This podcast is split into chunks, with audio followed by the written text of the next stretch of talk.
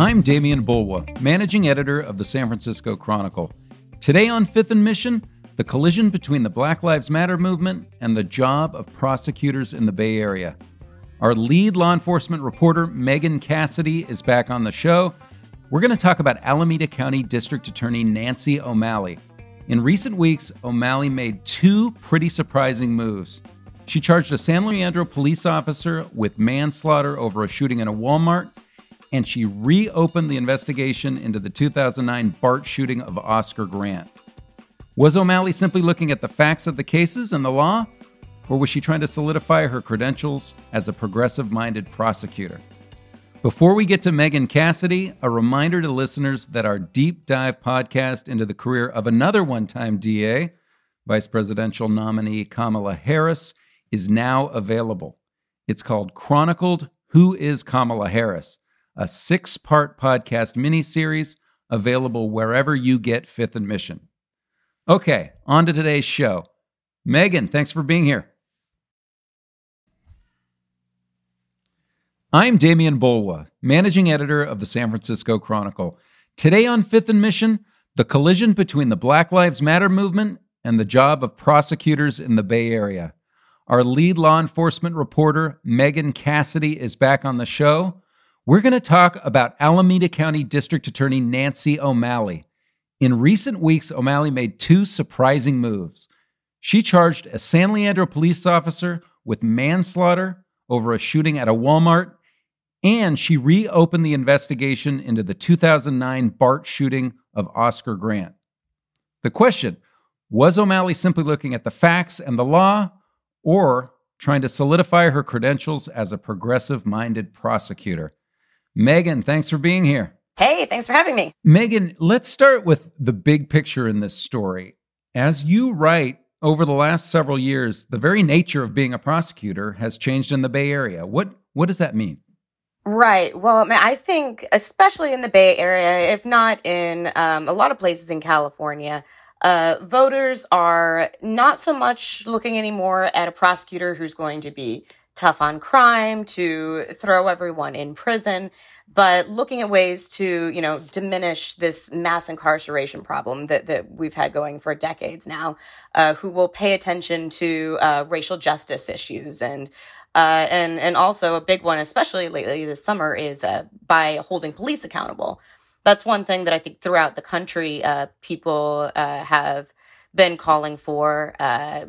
there are everyday police shootings of of people that are questionable and it's very very rare that a uh, a prosecutor will will charge an officer in a case like this. Yeah, so in the past a, a prosecutor a term of a prosecutor might be really defined by one big case where they could they successfully convict someone and now it feels like more and more we want to know, um, and it's certainly the case with uh, George Gascon in San Francisco, who left office recently. We want to know where they stand on things like bail reform and and Proposition 47, which reduced some crimes to misdemeanors. Right? We we kind of want to know where they stand in the larger reform movement.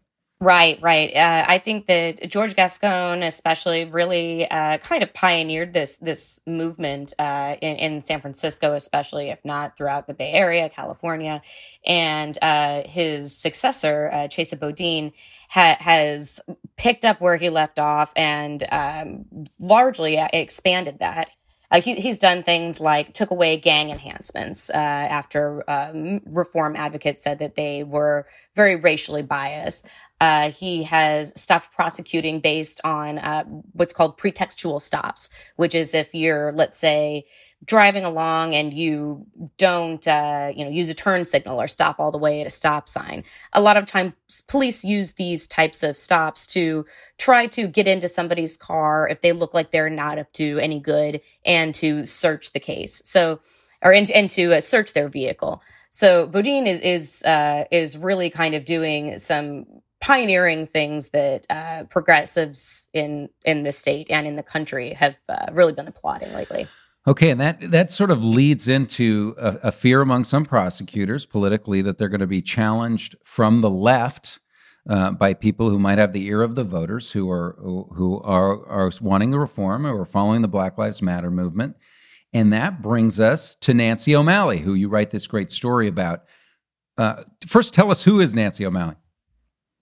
Yeah, Nancy O'Malley has been uh, the Alameda County District Attorney for over 10, uh, going on 11 years now. She was appointed by her uh, predecessor, has been uh, reelected now three times, I believe. Uh, she has, in, in some circles, is known as a progressive prosecutor. She does call herself that. She's a registered Democrat. Um, she has been most, I would say, well known for um, fighting for the rights of uh, of the victims, particularly sex trafficking or sexual assault victims. Um, and she's she's received wide acclaim for that. Uh, she's also embraced some progressive issues. She uh, has really leaned into the diversion programs in her office. Uh, they're called the uh, collaborative courts, where people can, uh, if they're charged with a crime, they can complete, you know, a, a series, uh, a, a, series of, of classes and work with the work with the courts to get the uh, the cases dismissed.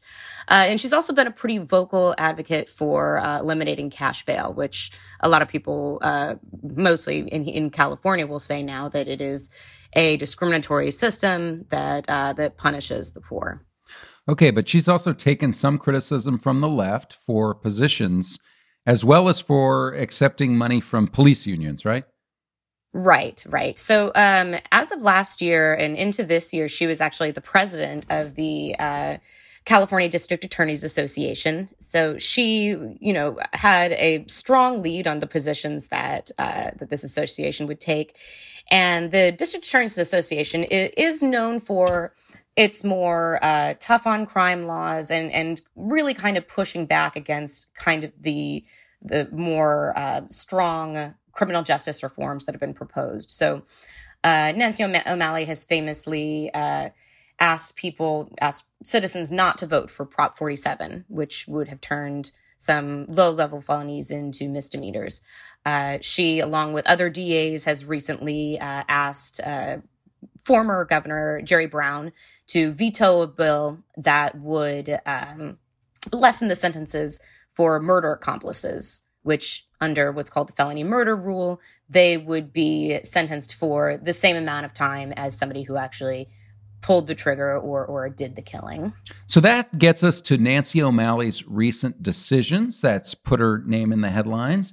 And the first one, Megan, is in a shooting controversial at a Walmart in San Leandro. What happened?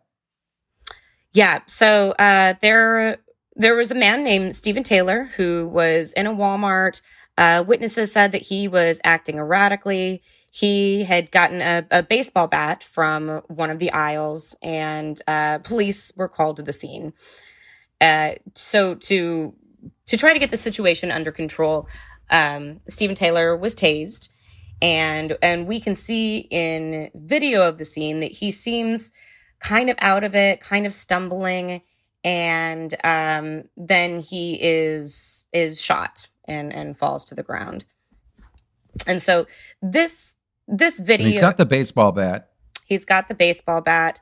But the, the video really calls into question, I would say, how much uh, danger the officer was really in.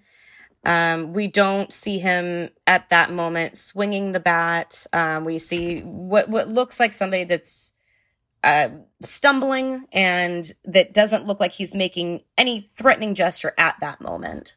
So Nancy O'Malley in this case charged voluntary manslaughter, which is generally considered to be unlawful self-defense, unnecessary self-defense, and the defense in the case is already saying that that he did fear for his own life and had to fire the officer Jason Fletcher. So Megan, that was the first time that any Bay Area prosecutor has charged someone in a police killing um, in since the Oscar Grant case, correct? Uh, that's correct. And she was also um, only the second prosecutor in the state to uh, charge an officer using this new uh, tightened use of force law. Uh, so the new law requires that California officers can only use deadly force if it's necessary to protect against uh, to protect a human life. And they're also required to uh, use what's called de-escalation tactics uh, whenever whenever they possibly can. So the argument here is that th- this case meets those standards, according to O'Malley.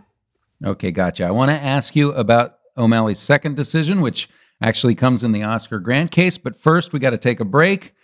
More on Fifth and Mission with Megan Cassidy right after this. We'll be right back after a short break. You can support Fifth and Mission and the newsroom that creates it by signing up for unlimited Chronicle access at sfchronicle.com slash pod. Welcome back to Fifth and Mission. I'm Demian Bulwa. I'm joined by Chronicle reporter Megan Cassidy, and we're talking about Alameda County District Attorney Nancy O'Malley, who's made a couple of big decisions recently uh, in in police cases. And the second one, Megan, is is in the Oscar Grant case. Um, as you may know, I, I, covered that case as a reporter, and the the officer, the BART officer who killed Oscar Grant in 2009, his name was jo- Johannes Mehserle, was convicted of involuntary manslaughter at trial, um, and the case has sort of um, you know somewhat faded. There was a movie made, um, but it was generally believed to be over. And so, what has O'Malley done now? So really she has she's remained very tight-lipped about this. The only thing that we know is that her office is reopening the case that uh, they they're going to reinvestigate this the circumstances leading to the death. So but what's important is is what precluded this. The family has always believed that another officer should also be charged in this case. And that was uh, a man by the name of BART officer uh, Anthony Pirone um, he didn't fire the he didn't fire the gun that killed Oscar Grant, but he did do what witnesses thought was escalating the situation. He uh, held him down when when witnesses said that he he didn't need to be. Um, he they had a move that uh, he had a move that uh, Grant's family compared to that which killed um, uh, George Floyd in Minneapolis. And so just before O'Malley had announced that she was going to reopen this case. Um, and actually, simultaneously, Grant's family and advocates were holding a press conference uh, saying they wanted O'Malley to reopen this case to look at uh, Pirone again. And while they were doing it, O'Malley announced that she would. So that's led a lot to be- a lot of people to believe that um, Pirone will be the target of this renewed investigation. Yeah, and people may remember that uh, that Anthony Pirone was the first officer on the scene of that famous case. Um, roughed up Oscar Grant, decided to um, arrest him, pulled him off the train, uh, and and and there was a famous recording. People may remember where Oscar Grant was calling uh, Anthony Pirone a, a, racial slur, and Pirone repeated it and yelled it back at him. Um, and then Johannes Mehserle um, shot Oscar Grant in the back and later claimed that he had meant to use his taser rather than shoot him. So you you kind of you asked around about whether Anthony Pirone could indeed face charges, but but it looks like it'd be very difficult, right? It, it does appear so. So you know, it's been um, eleven years since Grant's death, and every every case except for murder has a statute of limitations, and um, and a lot of a lot of legal experts are saying that there's just really no no pathway to bring um, Pirone to trial. Yeah, and even Mehserle wasn't uh, convicted of murder, so it'd be very difficult. Exactly. Okay, so so you know that's I think what what has, as you said, um, prompted some people to speculate that Nancy O'Malley is trying to sort of burnish her progressive credentials. These decisions in these two cases. You asked Nancy O'Malley about that. What did she say? Uh, she said, absolutely not, absolutely not. Um, you know, she was very matter of fact about it. She said, look, the, the law changed. Uh, there are still certain standards that are going to be applied in this case, like the old standard of whether a reasonable officer would have done the same thing. But there are also these new standards. And under that, that new, uh, microscope, we do, we do see an argument here, which is that did, uh, did the officer, did um, Officer Fletcher absolutely need to use deadly force uh, to save another human life? And prosecutors believe that uh, that he didn't. So she said there was no political calculation, but she you you do expect that she may face a challenge from the left in 2022.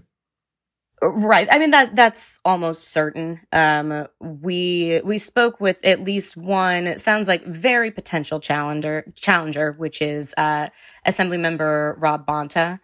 Uh, he is he has a, a pretty solid track record of of um, criminal justice reforms under his belt. Uh, he has either carried or introduced legislation that include uh, bail reform bills and phasing out private prisons. And he also recently uh, said he'd be announcing a bill that would uh, remove uh, prosecutors from investigating or uh, charging officers in a crime if they have also accepted uh, donations from that officers union. All right, and has, has there been any other uh, reaction to to O'Malley's decisions from whether it's Grant's family or from law enforcement in the area? So Grant's family, I, I talked to his mother, Wanda Johnson. Um, she was obviously pleased that that she has decided to reopen the case. She she does feel that Pirone should be charged with murder. Um, she is she was a bit disappointed that um, O'Malley decided to make the announcement during the press conference and rather than speaking with the family first. Uh, but she said ultimately this is a testament to how the Black Lives Matter movement and how advocacy can uh, can really make a difference and really help pull prosecutors towards what she believes is the the right decision. And finally, what did Nancy O'Malley say about you know the, her sort of larger reputation and about criticism she's faced in the ba- in the past for taking contributions from police or or being pro police. So yeah, again, yeah, she has very straightforward answers to that. She says, "Look, uh, campaigns don't run themselves. We we need donations. I am a law enforcer. I work with law enforcement you know, of, of course they're going to have a say in whether they want me or whether they want my challenger. Uh, and she says that the, the donations that she has received in the past, they had no bearing on the decisions that she's made. All right, let's leave it there. Megan Cassidy, fascinating subject. Thanks for coming on. Hey, thanks for having me. Thanks to my guest today, Chronicle reporter Megan Cassidy. And before we go, I want to remind listeners to check out our deep dive podcast into the career of vice presidential nominee Kamala Harris. It's called Chronicled Who is Kamala Harris? podcast mini series that's available wherever you get Fifth and Mission. Thanks also to King Kaufman for producing this episode, and thank you for listening.